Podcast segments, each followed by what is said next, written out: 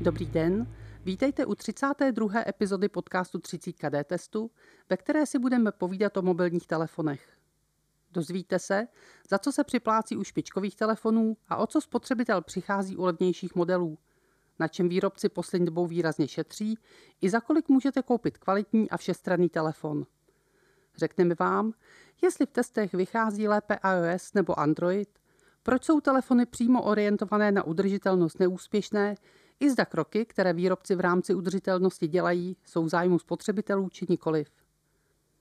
Mým dnešním hostem je Tomáš Jeřábek, náš redaktor a specialista na elektroniku, který pro vás celý test z obsáhlých výsledků laboratoře zpracoval.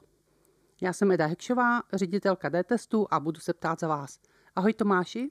Ahoj Edo, hezký den tobě i posluchačům. Tomáši, moje první otázka nebude směřovat k tomu, jaký máš telefon, ale k tomu, jestli jsi si svůj telefon vybíral podle našich testů a jestli jsi s ním spokojen. Svůj současný telefon jsem si nevybíral podle našeho testování a spokojen je silné slovo, řekněme, že jsem očekával všechny jeho klady i zápory. A vybral bys si stát dneska jinak? Vybral bych si novější, novější verzi od stejného výrobce. A za kolik se vůbec dneska dá pořídit takový kvalitní všestranný telefon, ať víme, v jakých řádech se pohybujeme? Kvalitní všestranný telefon se v současnosti dá pořídit někde mezi 10 až 15 tisíci korunami. Špičkové telefony ale stojí i násobně víc, tam jde skutečně o desetitisíce. Za co si v tom případě spotřebitel vlastně tedy připlácí? Zjednodušeně se dá říct, že za drobnosti ten eh, nárůst užitné hodnoty u takových telefonů nikdy není úměrný té eh, ceně. Platí si tedy za značku nebo za komplexnost té výbavy? Může to být eh, značka, může to být komplexnost výbavy, nebo to může být nějaký jeden kus výbavy, který je, řekněme, špičkový. Například udělat fotoaparát je relativně levná záležitost. Udělat kvalitní fotoaparát je velmi drahá a, kompliko- a komplikovaná záležitost. A jsou taky nějaké e, třeba unikátní vlastnosti u těch telefonů, za které potřeba si připlatit, nebo už dneska ty jednotlivé modely jsou v těch funkcích v podstatě záměné? Rozhodně ano, existuje spousta věcí, které pokud te- eh, od telefonu očekáváte, tak si za to musíte připlatit. Například eh, jediný, prakticky jediný kompaktní telefon na trhu má v současnosti Apple a stojí přes 20 tisíc korun. Zároveň eh, pokud byste chtěli, pokud by někdo chtěl ohebný telefon, tak ty jsou rovněž velmi drahé a jich málo, levné se neprodávají pokud chce člověk telefon, jak jsem říkal, s kvalitním fotoaparátem, to vlastně není záležitost jenom optiky, to je také záležitost výpočetního výkonu a softwaru, takže takové telefony jsou rovněž eh, velmi drahé. Tady se ale bavíme o opravdu vysokých částkách. Co když spotřebitel nechce nebo nemůže těch peněz dát tolik za telefon? Eh, v čem se ty levnější modely výrazně liší? My vlastně pravidelně testujeme nejenom drahé telefony, ale i levné telefony. A v těch testech se ukazuje, že u těch levnějších telefonů bavíme se u přístrojů, které jsou třeba za 5000 korun a méně, tak eh, právě jak jsem mluvil o tom, že eh, udělat fotoaparát není zas až tak drahá záležitost, ale udělat kvalitní fotoaparát je daleko složitější. Právě ty fotoaparáty u levnějších telefonů se ukazují jako velmi slabé. Ano, něco vyfotí, ale eh, nebudou to nijak kvalitní fotky u žádného z těch telefonů. Zároveň u levnějších telefonů se dají očekávat levnější materiály. Obvykle to jsou eh, měkké plasty, řekněme, že ty telefony nebývají ani nijak zvlášť eh, pěkné zblízka. A to je nějaký setrvalý stav, nebo i u těch nejlevnějších mobilů dochází k nějakému vývoji? Rozhodně u nejlevnějších mobilů dochází k vývoji, v současnosti jsou daleko lepší než dříve.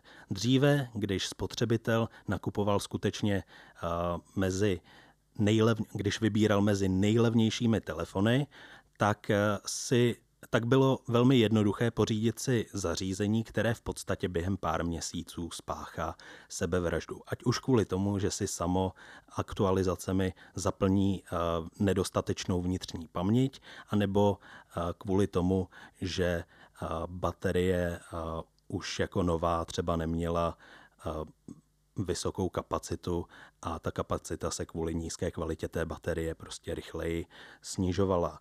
Situace se zlepšuje, dnes už když vybíráte pod 5000 korunama, můžete očekávat paměť 64 GB obvykle.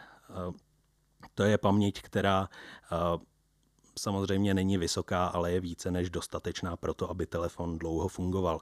Stejně tak se setkáte v této cenové kategorii s telefony s větší kapacitou baterií, kde je nějaká rezerva právě pro to chemické stárnutí.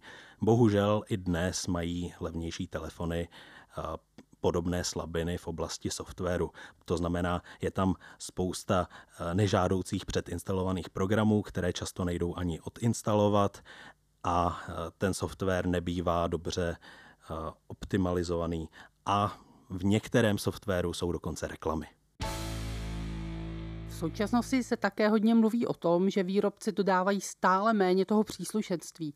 Je to skutečně tak rozšířené a při testování jsme o tom narazili? Ano, je to rozšířené a našeho, do, dokonce se to dotklo i našeho testování. Asi nejvýraznějším příkladem jsou nabíjecí adaptéry, které jako první z velkých výrobců přestal uh, přidávat uh, do, uh, k telefonům uh, výrobce Apple a ostatní výrobci ho následovali. Samozřejmě, že ne všichni, ale kvůli tomu jsme my museli upravit naše testování. Dříve jsme rychlost nabíjení testovali jednoduše tak, že jsme vzali nabíječku, která byla součástí balení, k ní jsme připojili telefon a měřili jsme, jak rychle se nabije nejjednodušší a nejreprezentativnější způsob. Teď samozřejmě musíme nabíjet složitěji, musíme vybírat nějaký reprezentativní vzorek nabíječek. A proč se to dělá? Myslíš, že to výrobci dělají proto, aby snížili cenu? Ne cenu, ale náklady. Z paměti mě napadá jeden jediný případ telefonu, u kterého zmizela zbalení nabíječka a současně se snížila cena.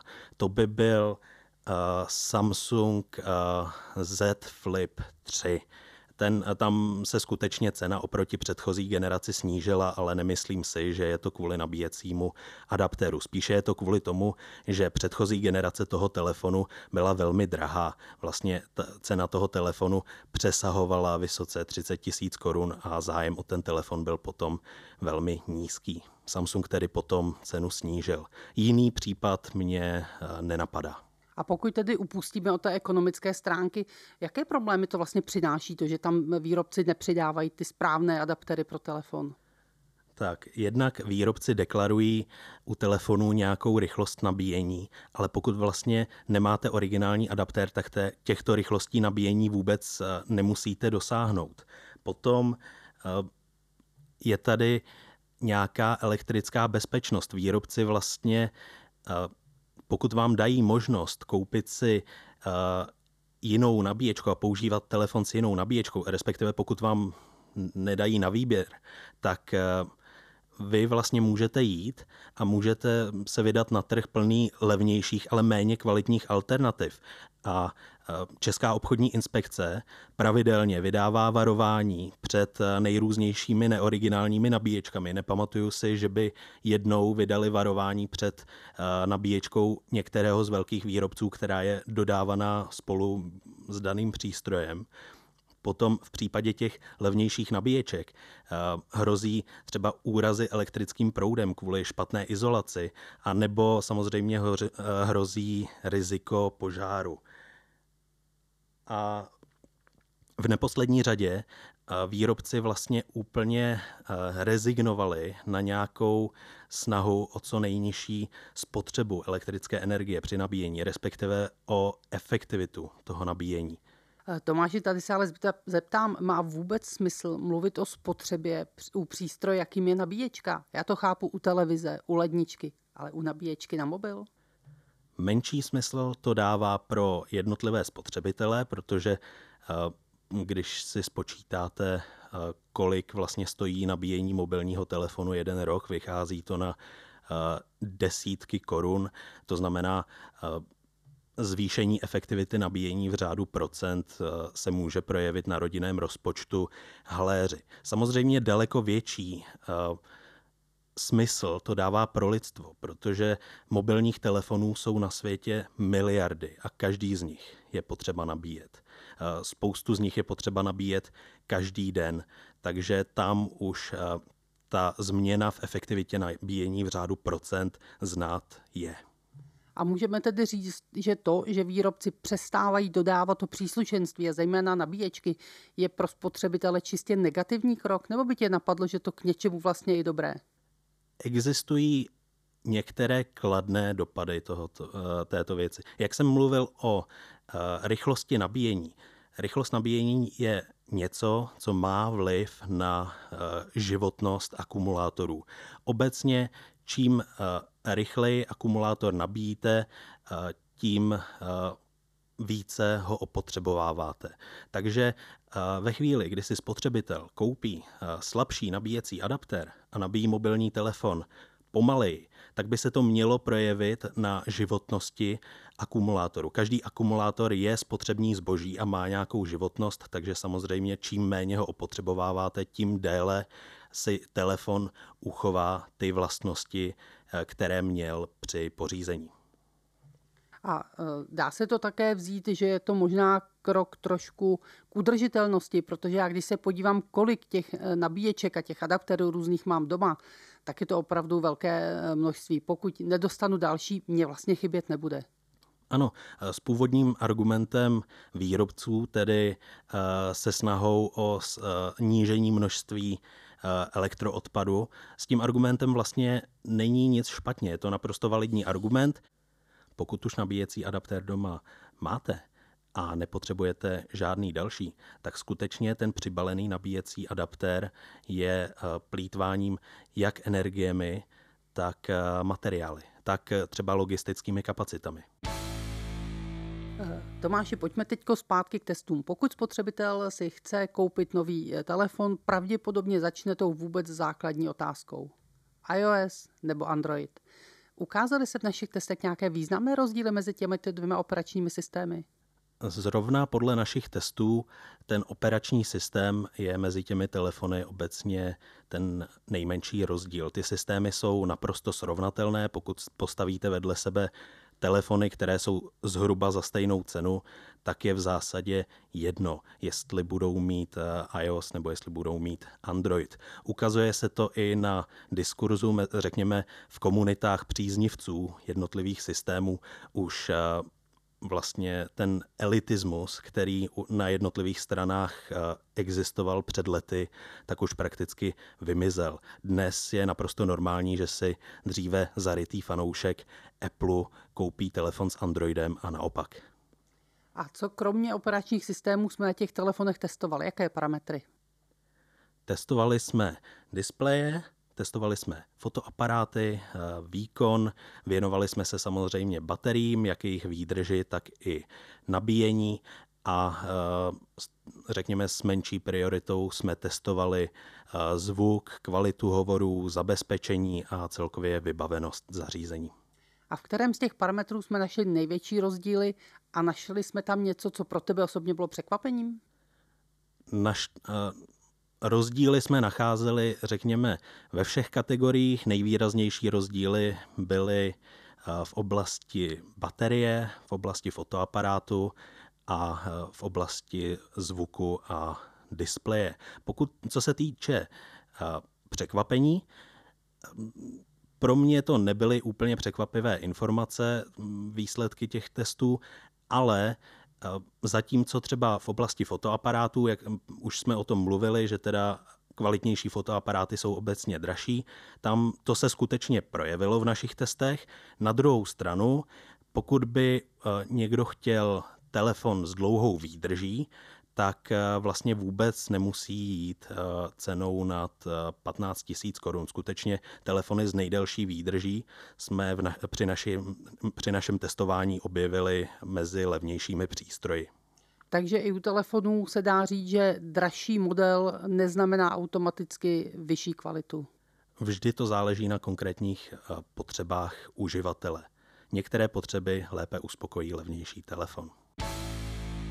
Jednoho dne i ten nejlepší telefon doslouží, spotřebitel si eh, chce vybrat nový Říkali jsme o tom, že těch telefonů se vyrábějí miliony, sta miliony, oni to jsou miliardy e, telefonů na světě a to už je pro životní prostředí opravdu pořádná zátěž. Co by trhu s mobilními telefony mohlo pomoct, e, aby k životnímu prostředí se chovali slušně? Na tuto problematiku existuje spousta názorů. Můj názor a názor spousty dalších lidí je, že by nejvíce prospěl co možná nejdelší životní cyklus. A nejedná se jenom o telefony, ale jedná se prakticky o jakýkoliv výrobek. Telefony, auta, ledničky, cokoliv. Pokud uh, nějaký výrobek, pokud do něj lidstvo investuje energii, uh, už vyprodukuje právě znečištění na jeho výrobu, na jeho distribuci a tak dále a tak dále, tak by měl vydržet co možná nejdéle. S tím také souvisí to, že by měl být snadno opravitelný, že by mělo být uh, snadné a relativně dostupné uh, jej co, co nejvíce udržovat. Tak ono jde říct, že v Evropě velmi sílí tlak na tu povinnou opravitelnost výrobků a považuji to za krok správným směrem. Když se podíváme dneska, tak podle statistiky neziskové organizace Opravme Česko je v České republice opravitelných pouze 60% bílé techniky a televizí. A to zejména kvůli tomu, že nejsou k dispozici náhradní díly nebo není možné ten výrobek demontovat, aniž by byl silně poškozen. E, nařízení, které by tedy e, umožnilo povinnou opravitelnost, může rodinám ušetřit skutečně tisíce korun e, ročně. Myslí si ale, že to nařízení je jednoznačně pozitivní i u mobilů? Není jednoznačně pozitivní. Tahle problematika tak jako spousta jiných problematik není černobílá, existuje i spousta argumentů, ne nezbytně proti opravitelnosti, ale argumentů, které výrob, kterými výrobci omlouvají, proč daný telefon není snadno opravitelný. Jedním z těch, a teď si zahraju na ďáblova advokáta, jedním z těch důvodů, které výrobci často uvádí, je, že telefony jsou skutečně komplexní zařízení a lidé by, řekněme, neopatrnou manipulací nebo lidé, kteří nejsou tak technicky zruční, by mohli při pokusech o opravu ty telefony poškodit. To je skutečně validní obava, protože některé telefony skutečně uvnitř jsou konstruované při nejmenším zvláštně, mám s tím vlastní zkušenosti. A já ti tady zarazím, popíšeš nám tu vlastní zkušenost? Moje vlastní zkušenost. Nedávno jsem se snažil vyměnit baterii, nebo nedávno jsem vyměnil baterii eh, v jednom smartphonu Sony a eh, řekněme, že jsem přitom velmi nadával. To, že je lepený rám toho přístroje, to má z technického hlediska opodstatnění. Ten telefon má být vodotěsný a to lepidlo tam vlastně funguje také jako těsnění. Co je daleko horší, je, že výrobce přilepil baterii, spotřební zboží přilepil k základní desce, to znamená k nejdůležitější součásti toho telefonu.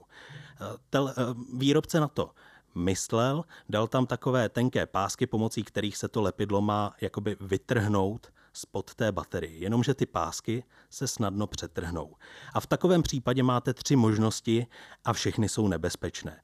Možnost číslo jedna je, že použijete alkoholový roztok a budete čekat, až lepidlo povolí. Jenomže když ho použijete moc, tak ten alkoholový roztok může zatéct tam, kam nemá, třeba do displeje a odtamtud už ho nedostanete. Možnost číslo dvě je použití hrubé síly. To znamená, pokusíte se nějaký tenký předmět dostat uh, mezi tu baterii a základní desku a pokusíte se uh, obrousit tu nebo uh, protrhnout tu vrstvu toho lepidla. Samozřejmě tím, pokud uh, to uděláte špatně, tak tím můžete poškodit základní desku a telefon je na vyhození. Třetí možnost, která je nejefektivnější a zároveň nejnebezpečnější, a to je možnost, ke které jsem se uchýlil, právě protože se mi nechtělo tím trávit mnoho času, je, že celou sestavu zahřejete. Lepidlo by mělo povolit zhruba při, no záleží na tom, jaké je to lepidlo, ale řádově mezi 60 a 80 stupni Celzia. Zároveň vnitřní komponenty toho telefonu samozřejmě se zahřívají i při fungování, takže na nějaký růst teplot jsou dělané. Pokud to ale přeženete, tak riskujete, že se baterie buď vznítí, a nebo exploduje. A To samozřejmě nejenom zničí váš telefon, ale také je to nebezpečí požáru a nebezpečí popálení. Takže nakonec jsem tu baterii vyměnil, ale trvalo mi to zhruba půl dne. Ale ty si říkal, že eh, často výrobci argumentují tím, že je to obrana proti těm nedostatečně technicky vzdělaným uživatelům a že proto je vlastně tlačí k tomu, aby chodili do servisu, ale i odborný autorizovaný servis by tady asi narazil úplně stejně, ne? Ta baterie narazil, je prostě přilepená. Narazil, jenomže ten servis eh, si to nechá zaplatit od zákazníka. Ty opravy skutečně stojí v řádu stovek až tisíců korun. A bavíme se skutečně o výměně spotřebního zboží, o výměně akumulátorů, které, které podléhají chemickému stárnutí. Takže vlastně Existují technická řešení, která počítají s tím, že se daná věc, že daná věc bude vyměnitelná. Použití lepidla není jedno z nich. Eh, já bych se zeptala, jsou ještě nějaké příklady toho, co výrobci začínají dělat a co jde proti tomu trendu udržitelnosti, jako tady pro mě třeba to přilepení baterie? Výrobci také častokrát omezují opravitelnost eh, softwarově. Například párováním eh, některých eh, vnitřních dílů telefonů mezi sebou. Pokud potom takový díl uživatel vymění, pokud si třeba koupí eh, druhý stejný mobilní telefon na náhradní díly a eh, prohodí třeba fotoaparáty nebo prohodí baterii, tak na některých telefonech to omezí funkčnost toho zařízení, případně mu začne vyskakovat chybová hláška. Opět, abych si zahrál na ďáblova advokáta, tak tahle věc také není černobílá. Například pokud se bavíme o krádežích mobilních telefonů, tak v dnešní době, pokud vám zloděj ukradne z kapsy mobilní telefon, tak ho vlastně nemůže prodat celý, protože drtivou většinu mobilních telefonů je možné zablokovat na dálku. A u těchto telefonů, které vlastně párují mezi sebou softwarově díly, tak ani není možné ten telefon rozprodat na díly, protože potom musíte do autorizovaného servisu, který vám vlastně to blokování odstraní, který tu opravu jaksi dokončí a tento autorizovaný servis potom může poznat, že se jedná o kradený díl. Mě k tomu tématu udržitelnosti napadla ještě jedna otázka. Na trhu se objevují telefony, které se přímo profilují jako telefony zaměřené na udržitelnost. Ale připadá mi, že na trhu moc úspěšné nejsou. Proč? Proto existuje spousta důvodů. Ten největší důvod je, že Drtivá většina uživatelů si telefon nekupuje pro společnost, ale kupuje si ho pro sebe. To znamená, chce, aby ten telefon měl co možná nejlepší hardware, co no, možná nejlepší výdrž baterie, co možná nejlepší fotoaparát, aby taky hezky vypadal, protože telefony v dnešní době nejsou jenom praktická zařízení, ale také jakási ukázka společenského statusu, kterou, která je snadno dostupná a velmi dobře viditelná. A pokud jde o udržitelné telefony, eh, na trhu například existuje výrobce Fairphone, jehož misí přímo je udržitelnost, snadná opravitelnost a třeba i eh, dostupnost náhradních dílů a dlouhá podpora. Jenomže ten výrobce eh, Vzhledem k tomu, že eh, vyrábí telefony v malých objemech, vzhledem k tomu, že ten prodejní argument není atraktivní pro tolik spotřebitelů, nebo ještě není atraktivní pro tolik spotřebitelů, tak eh, když potom takový výrobce jde třeba za eh, dodavatelem některých dílů, třeba čipů, tak tam přichází s daleko menší objednávkou a kvůli tomu vlastně nedostane přednost před jinými většími výrobci a v důsledku potom nabízí zařízení třeba s nižším výkonem, třeba se starším hardwarem. Zároveň zařízení, která jsou opravitelná, tak často mývají nepřímo těžkopádnou, ale řekněme těžkopádnější konstrukci. Skutečně na nich je vidět, že ta zařízení jsou jiná, že se do nich dá snadno dostat a některé lidi takový vzhled zkrátka nepřitahuje. Tomáši, měl by si pro naše posluchače, pokud je čeká nákup mobilního telefonu, i dnes nějakou dobrou radu na závěr?